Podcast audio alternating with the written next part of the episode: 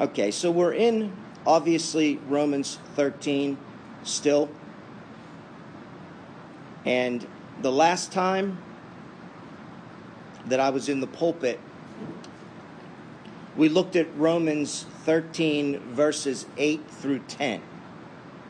Remember, we learned that love or loving our neighbors as ourselves is the fulfilling of the law. For the sake of time, I'm not going to review that sermon. It's on sermon audio and on the Abiding Grace Church website. Uh, it's currently posted if you want to listen to it. Right now, I'd like us to move on to verse 11. Let me know if I'm talking too loud because of the air conditioner.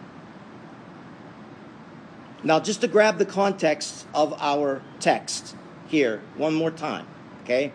The Apostle Paul, in verse 10, this is Romans 13, in verse 10 says that love does no wrong to a neighbor, therefore, love is the fulfilling of the law. And then in verse 11, Paul says, Besides this, you know the time, that the hour has come for you to awake from sleep. You know the time. Why, Paul? Why has the time come? Why has the hour come for us to awake from sleep? Answer because salvation is nearer to us now than when we first believed. With each passing day, church, our Lord's second coming is one day closer than it was the day before. And as such, some of us need to awake from our slumber, our spiritual apathy, lethargy, inaction. We need to awake to the things of God and present our bodies as what? Living sacrifices unto God, holy and acceptable to God, which is our spiritual service. Remember that? That was Romans 12, and that's still a part of our Romans 13 text. Remember, there were no chapters, chapter numbers, or verse numbers in the original writings. Why is this our mission, or to be our mission? presenting ourselves to God in this way? Well, Paul answers that too. He says, because it is, and I'm going to use a word here, acceptable time. It is the acceptable time or the acceptable day. And the question is, are you ready? And we'll talk more about readiness later. But in our text, the Apostle Paul is summoning us in verse 11 to moral action in view of the time. Paul says in the ESV, he says, You know the time. He says, The hour has come for you to awake from your sleep because you know the time. Some translations will say, the favorable time. The New King James Version says, knowing the time that now it is high time to awake out of sleep. Let me say that again. The New King James Version says, knowing the time that now is high time to awake out of sleep. For now our salvation is nearer than when we first believed. Surely we have all heard this expression it's high time. It's high time I get to the gym and get back into shape. Uh, man, it's high time that you ask that girl to marry you. You've only been dating her for 14 years. Put a ring on it, will you? It's high time. In our text, Romans 13 11, the Apostle Paul, this is very important, has Isaiah 49 verse 8 in mind. It's what he's quoting. In fact, almost verbatim, he's quoting it. Paul also quotes Isaiah 49, verse 8, in 2 Corinthians chapter 6, verse 2. So if you're taking notes, you want to write those two passages down Isaiah 49, 8, and 2 Corinthians 6, 2.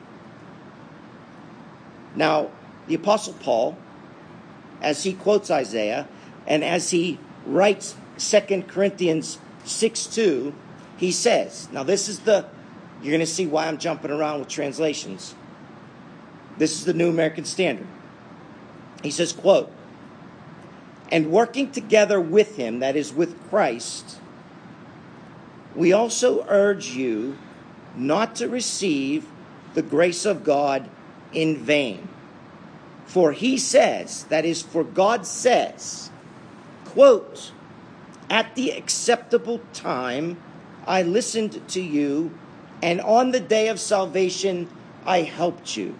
There he's quoting Isaiah 49 8 in 2 Corinthians 6 2. This is the same acceptable time in that context that, that Paul's referring to in Romans 13 11, our text. So he says, and working together with Christ, we also urge you not to receive the grace of God in vain. How are we going to receive the grace of God in vain, Paul?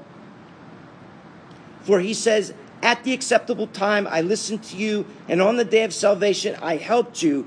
Behold, now is the acceptable time. Behold, now is the day of salvation. You're going to hope in Christ in vain if you don't understand that now is the time for salvation. And I hope and pray that you're picking up when I'm laying down here. It'll become more and more clear as I go along. So now's the acceptable time. Now is the day of salvation. And that's why we chose, I chose acceptable time as the title of the message. As I said before, other translations say the time, other translations say the favorable time.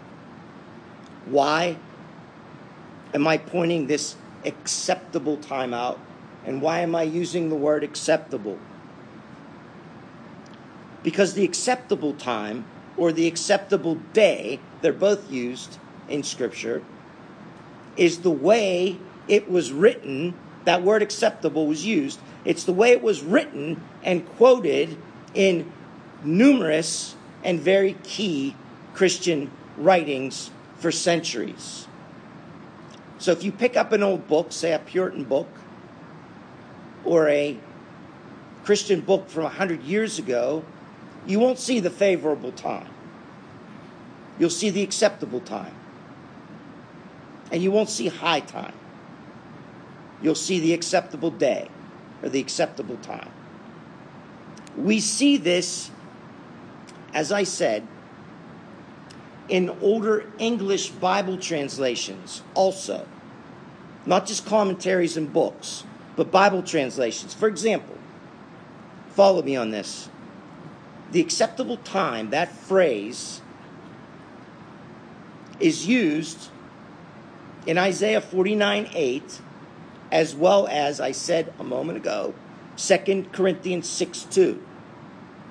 And it's used like that, the acceptable time, it's used like that in those two passages. Now, follow along with me here. In the King James Version, in the New King James Version, in the New American Standard Bible, both 1977 and 1995. It's used in the American Standard Version, which at one time was the go to English translation before the NIV ever even came out. The acceptable time is also used in the Berean literal translation, Holman translation, Douay-Rheims Catholic translation, Amplified, New Revised Standard Version, World English, and then Young's literal translation. And I could go on and on. There's more. You get the picture. They all use this phrase, acceptable time, either in quoting Isaiah 49 8 or in quoting Isaiah 49 8 in 2 Corinthians 6 2. And I know you're thinking at this point, what are you talking about, Mike? Give me a minute, okay? Give me a minute. What I want you to see is that this acceptable time that Paul tells us about in 2 Corinthians 6, verses 1 and 2, most important part of the sermon, is the day of salvation. Acceptable time is synonymous with the day of salvation. Okay? Acceptable day is synonymous with the day of salvation. This is because in this Isaiah prophecy, the Lord promises to bring salvation to his people. This Isaiah 49 8 prophecy.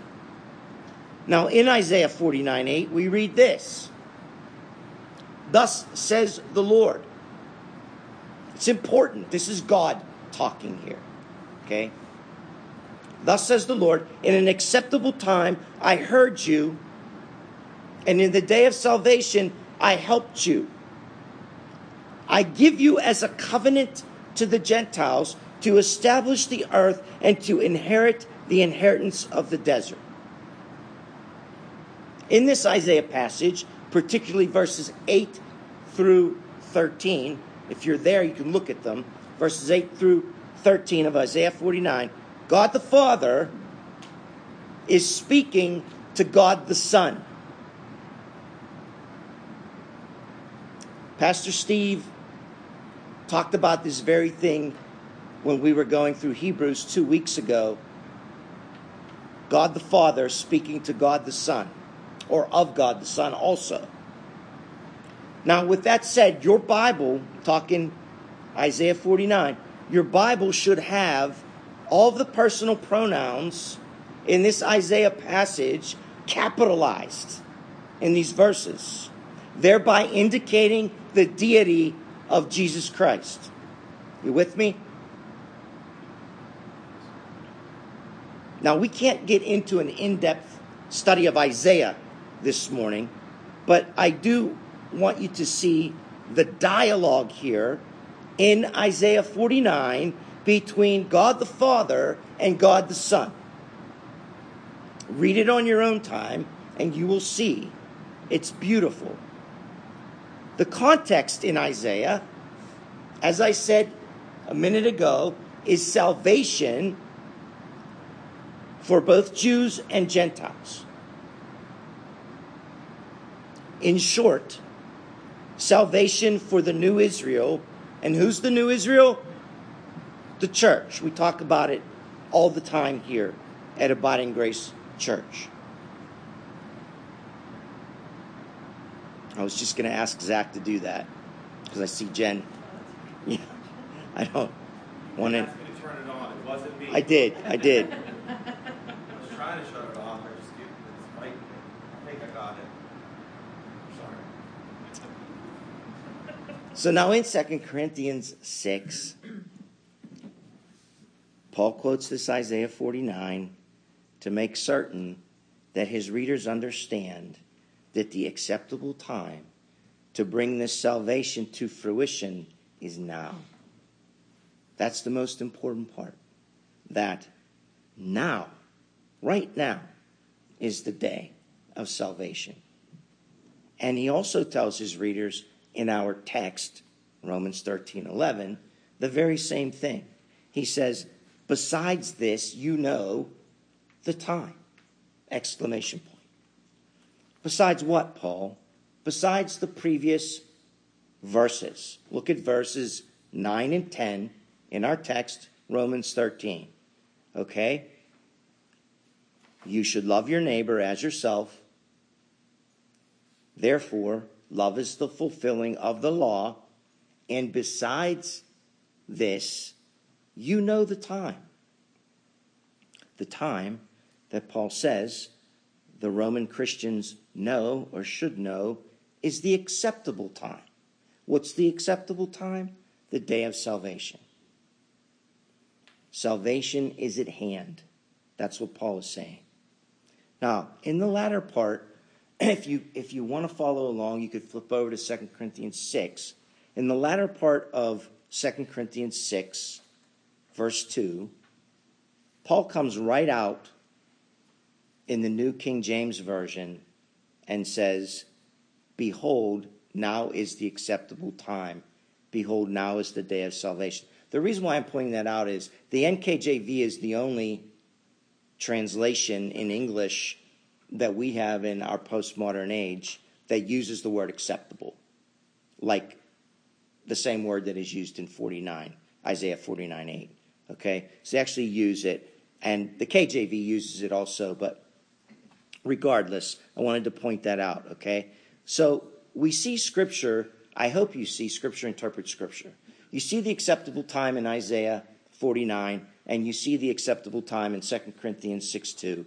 And if you have a real nifty Bible, you'll see the acceptable time in Romans uh, 11, I'm sorry, 13 11 in the notes, okay?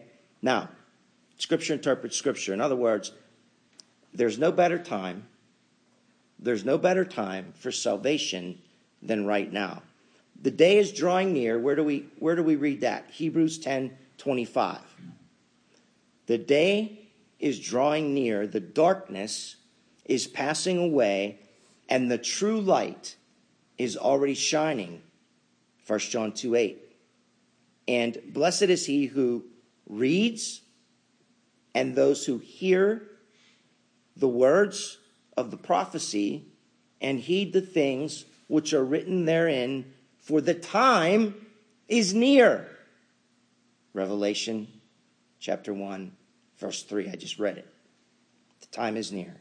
I want you to see the consistency of the time being the day of salvation throughout the entire New Testament, which is why I quoted Hebrews 10, 1 John 2, and Revelation 1, along with 2 Corinthians 2 6. Okay. So, just like in Isaiah, and just like in 2 Corinthians chapters 5, the whole chapter, and chapter 6. And just like here in our text of Romans 13, we read, Besides this, you know the time that the hour has come for you to awake from your sleep. Why? You should know by now. I've said it 500 times. Salvation is near, salvation is at hand.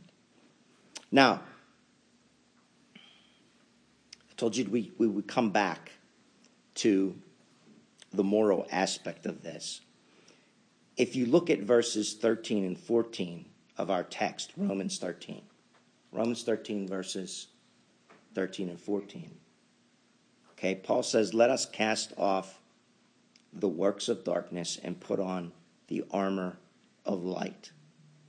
Let us walk properly as in the daytime not in orgies, in drunkenness, not in sexual immorality and sensuality, not in quarreling and jealousy, but put on the Lord Jesus Christ and make no provision for the flesh to gratify its desires. Now, the scriptures also say, be on the alert. Mark 13 37. Become sober minded as you ought, and what? Stop sinning. Awake, O sleeper, and arise from the dead, and Christ will shine on you. Ephesians 5:14. Let us not sleep as others do, but let us be alert and sober. 1 Thessalonians 5 6. One more time folks. This is very important. We don't want to make provision for the flesh. We don't want to gratify the desires of our flesh. And the way to refrain from doing that is to be on the alert, to be sober as in the day, sober minded. We're not talking about alcohol here, talking about being sober minded. And Paul comes right out and says, Stop sinning. Can't get much more clear than that. Stop sinning. Awake, sleeper, arise from the dead, and Christ will shine on you. Ephesians 5:14. Be alert. 1 Thessalonians 5 Thessalonians 5 6. Paul is talking to Christians here. And don't forget, wherever there's a group of Christians, most of the time, folks, you will find among them those who are Christians in name only and who have yet to truly commit their lives to Christ in a saving fashion. And so preach the gospel always and everywhere, I say. Preach the gospel always and everywhere, even in a room full of Christians, because there are Christians amongst Christians who aren't Christians, but who confess that they're Christians, but don't live their lives like Christians. So the gospel's got to go forth. It's the why? It's the power of God, power of God unto salvation to everyone who believes, Romans 1:16. Apologetics has its place, but it's not the power of God unto salvation. Discussing the scriptures and where they agree and disagree with doctrine that's already been established is good to do. And it's good to know. But it's not the power of God unto salvation. You with me? Only the gospel is the power of God unto salvation for everyone who believes. This is why the eternal Christ manifested himself in human stinking flesh. He says so himself. If you look at Luke 4, beginning in verse 15, says he began teaching in their synagogues and was praised by all. That's Jesus. And he came to Nazareth where he had been brought up. And as was his custom, he's done this before. Jesus has done this before. As was his custom, he entered the synagogue on the Sabbath and stood up to read and the book of the prophet Isaiah was handed to him. And he opened the book and found the place where it was written The Spirit of the Lord is upon me, because he anointed me to preach the gospel to the poor. He has sent me to proclaim release to the captives and recovery of sight to the blind to set free those who are oppressed, to proclaim the acceptable year of the Lord. And then he closed the book and he gave it to the attendant and sat down. And the eyes of all in the synagogue were fixed on him. And he began to say to them, Today, this scripture, Isaiah 61, this scripture has been fulfilled in your hearing. Now, Jesus had read, as I said, Isaiah 61, and what he was saying to them was that he was the fulfillment of this prophecy.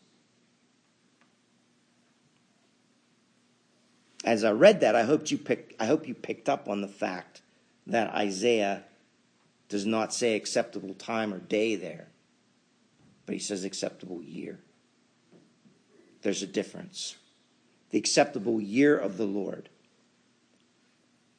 It is an acceptable time, indeed, and it's an allusion, though, to the year of Jubilee in Leviticus 25, where um, that entire motif is discussed.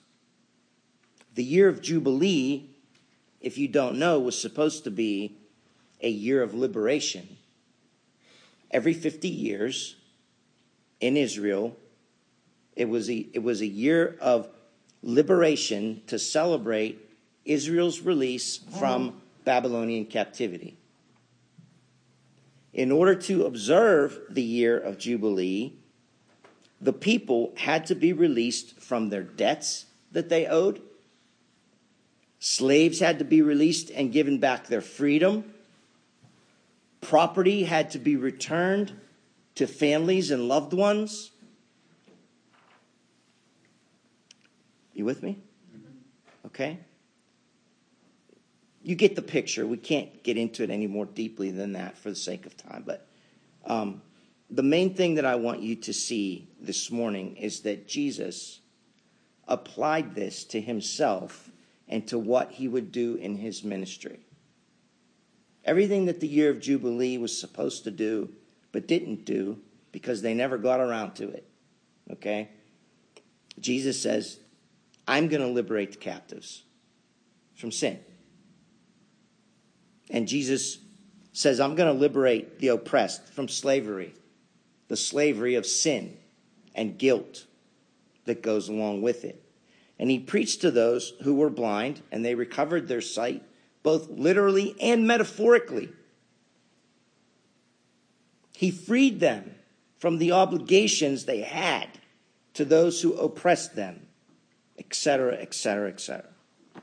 Most of all, by reading Isaiah 61 as the inauguration text for his entire ministry, he was not only announcing himself as the great liberator of the oppressed, the downtrodden, and the disenfranchised, but he was also ushering in a complete liberation from sin and the separation from God for all eternity that we all would come to experience with his sacrificial death for our sins. This cannot be overstated by any stretch of the imagination. Jesus made a proclamation. It was a perpetual jubilee. He proclaimed the good news. That is good news. It's great news. And as such, the acceptable year of the Lord is here. And that should excite you. Why? Because he's given you and me a commission, a commission to go into all the world and spread this great news. If you truly understand the gospel, if you truly understand what Christ did for you on Calvary's cross, folks, then you're going to want to tell everybody. You should want to tell them that they can be free from sin, that God won't hold their sins against them anymore. John 8 32, John 8 32, 34 through 36.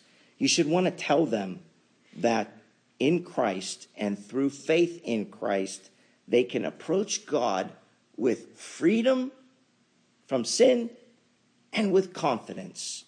Ephesians 3, verse 12. You should want to tell them that everyone who believes that Jesus died for their sins will be set free from sin at no cost to them because Jesus paid the price already. Acts 13, 38 through 39 and 39, I should say. Folks, it feels good, doesn't it, when someone else uh, pays the price for you and you don't have to pay it? Do you, do you remember me telling you, um, probably, I don't know, two months ago, that I had lunch with a friend of mine who who um, was a chaplain with me at Pitt, and who's a Catholic priest. And um, we ate at we ate lunch at Pasta Two. Not exactly an inexpensive lunch, and when we asked for the check, we asked the waitress for our check. She said to us that someone anonymously paid uh, for our meals, the two of us. Now, my friend didn't have his clergy collar on, and I certainly didn't have my clergy collar on. Um, but someone obviously saw us pray before we ate, because we, we did pray before we ate. And uh, someone may have overheard us, because it's tables or booths are close together. They might have overheard us talking about Christian things, because we talked about Christian things the entire time. And nonetheless, somebody paid our bill, and that felt really good. Especially since I got the fried shrimp, and it was like eleven dollars. Okay, so it was up there, um, but that felt good, and it, it not only felt good because we didn't have to pay it, but it felt good knowing that there are still people left in this screwed up world who would do such a thing. Okay? Now imagine that every single restaurant you go to from this day forward until the end of your days, imagine not having to pay the bill because someone else picked up the tab for every meal that you're ever going to eat from now going forward. That would be pretty great, right? Well, that's more in tune with what Christ has done for us. He has paid it all from this point forward, from the, from the point that you confessed him as Lord and believed in your heart that he died for your sins. He paid it all forever. It costs you nothing. And it's better than fried shrimp. So, the first thing that I did when I got home that afternoon, um, I told Amy. Somebody paid for our meal, you know? I was excited to tell her because this sort of thing, like I said, doesn't happen that much every day uh, these days, and um, you have to correlate that with what we're talking about here this morning. At least that's what I'm trying to do. And that you know, we've been told in Scripture that what Christ did for us through our death, burial, and resurrection has paid for our sins, yet many of us could care less to tell anyone. You know, I wanted to tell Amy and share that with her because it was it was cool. but we've been saved from eternal damnation. We've been saved from being separated from God for eternity.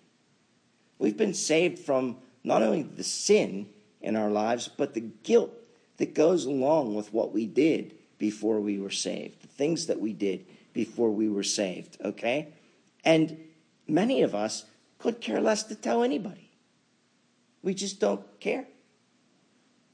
That doesn't make any sense. It, really doesn't. As we would say back in the 70s, that don't jive, man. Just don't jive we should want to tell everybody about our salvation, our great salvation. Go and tell them that they have been that you have been set free from sin, that it no longer has mastery over you. Okay? That you're no longer a slave to it. Because Christ on that cross took on all of your sin, past, present, and future, and paid it all off. Satisfied the check, paid the check to the Father. Last summer, I can't believe it's been a year, almost a year already. I was looking for a, um, a bricklayer to do some work on my house. Needed a bunch of brick replaced, and a friend of mine recommended a guy. I know a guy. You know a guy? I know a guy. Um, so the guy comes to my house to start the job, and we got talking. And then in the conversation, he began to uh, tell me about how much of a sinner he had been for much of his life. We were about the same age, him and I. And he said one simple sentence to me that I've heard before many times, and yet I continue. It's music to my ears. Um, he said that a, that a friend of his a mutual friend of ours. Okay? He was telling this guy about all that he had done bad in his life. And this guy said to him this one sentence You don't have to carry that with you anymore. You don't have to carry that around with you anymore. And obviously, what he meant by that, I knew what he meant. This guy told him all those bad things that bother you that you did in your life, you don't have to carry the guilt around anymore. You don't have to keep apologizing for those things because Christ has forgiven you of those things. He died so that you could be forgiven, I should say, of those things. And he got, the guy got saved with that one sentence that, that was said by our mutual friend. You don't have to carry this around with you anymore. Okay? He went on to tell me in our conversation how free he feels now that he's turned all of that stuff over to Christ, knowing and having full confidence that he's been forgiven for those things. Folks, that's the good news. That's the acceptable time. That's the day of salvation right there. If that friend of his never uttered that one simple sentence, that would probably mean that this guy would still be wallowing in his guilt and his sin. Isn't that something that we want to tell people? That they could be free from those things? Don't we want to tell them what Christ did for them? I think we should want to tell everybody. And this is why Paul in our text says, he says, it's already the hour for you to awaken from sleep. For now salvation is nearer to us than when we first believed. And he goes on in verse 12 and he says, The night is almost gone and the day is near. Therefore, let us lay aside the deeds of darkness and put on the armor of light. In verse 13, I know I read this in the beginning, I'm reading it again.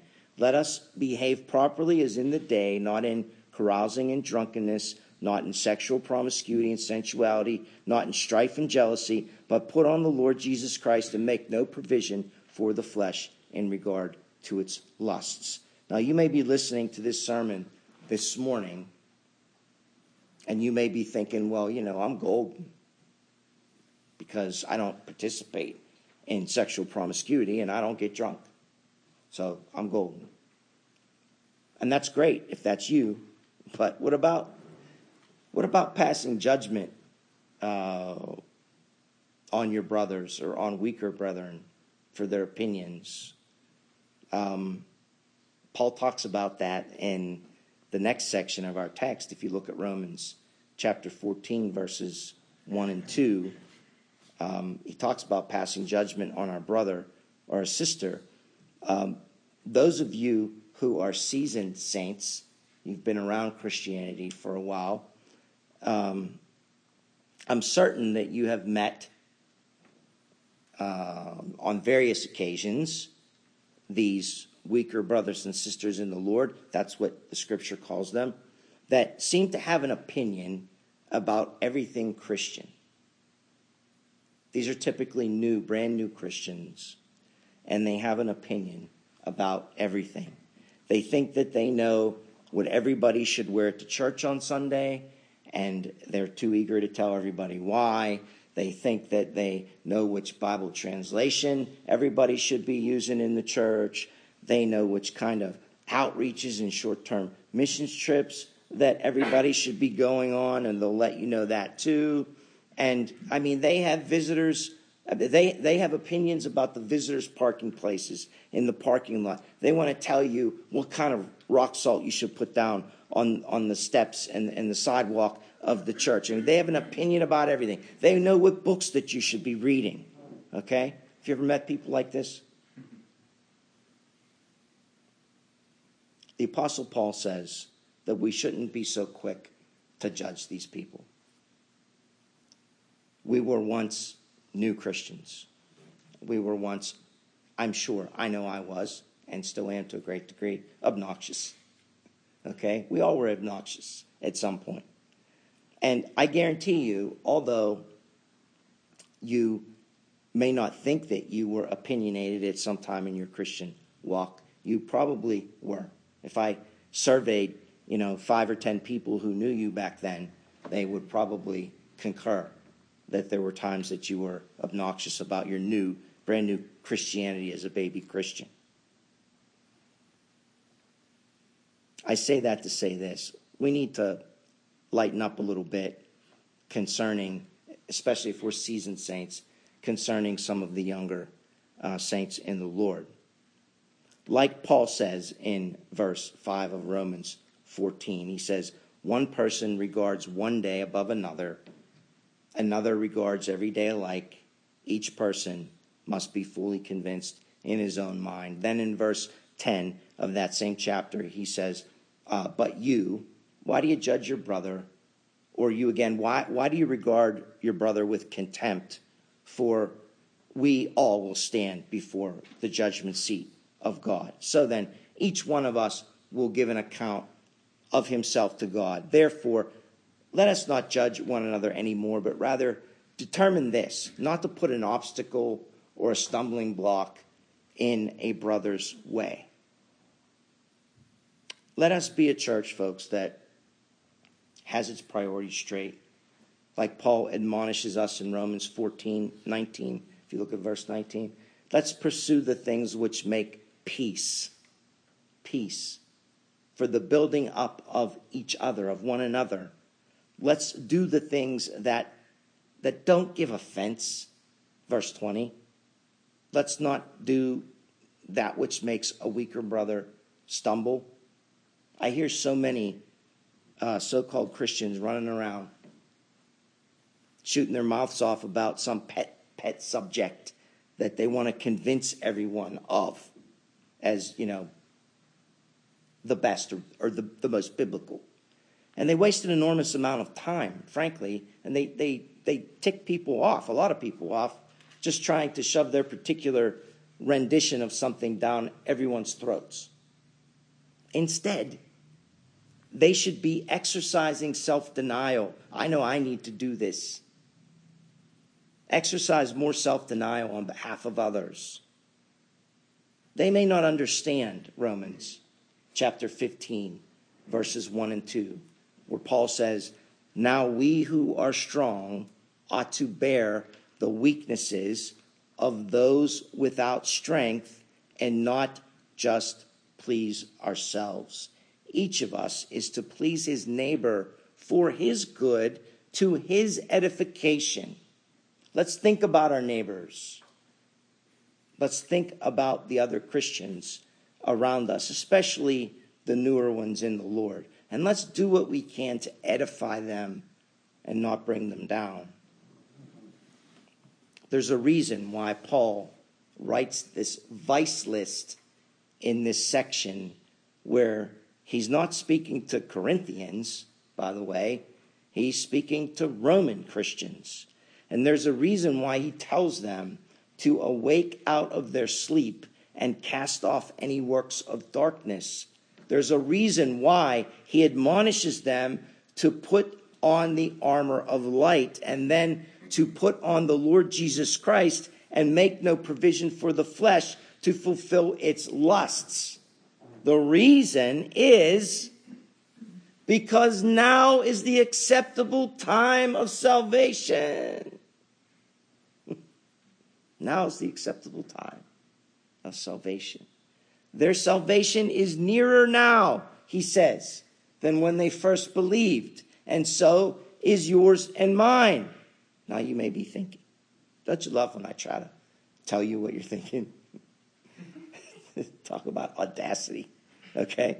Now, you may be thinking, if Paul is speaking to Christians here, and he's telling them that their salvation is nearer than it was yesterday, then why is he telling them to avoid all these vices, or all these sins? Is, is, is Paul suggesting that these Christians he's writing to might not be saved? Or is he suggesting that they're saved by works?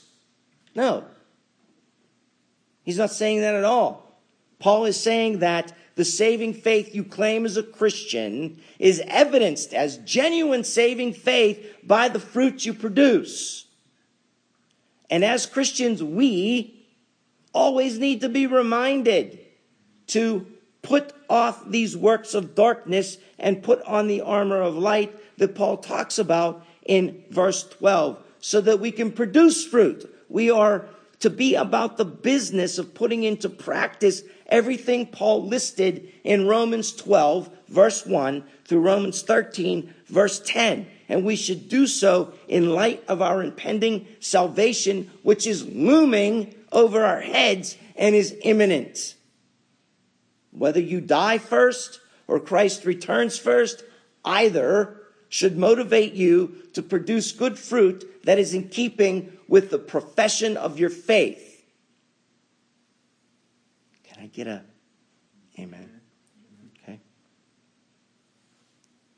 We should also have a sense of urgency in working out our salvation with fear and trembling because now is the acceptable time, the acceptable day.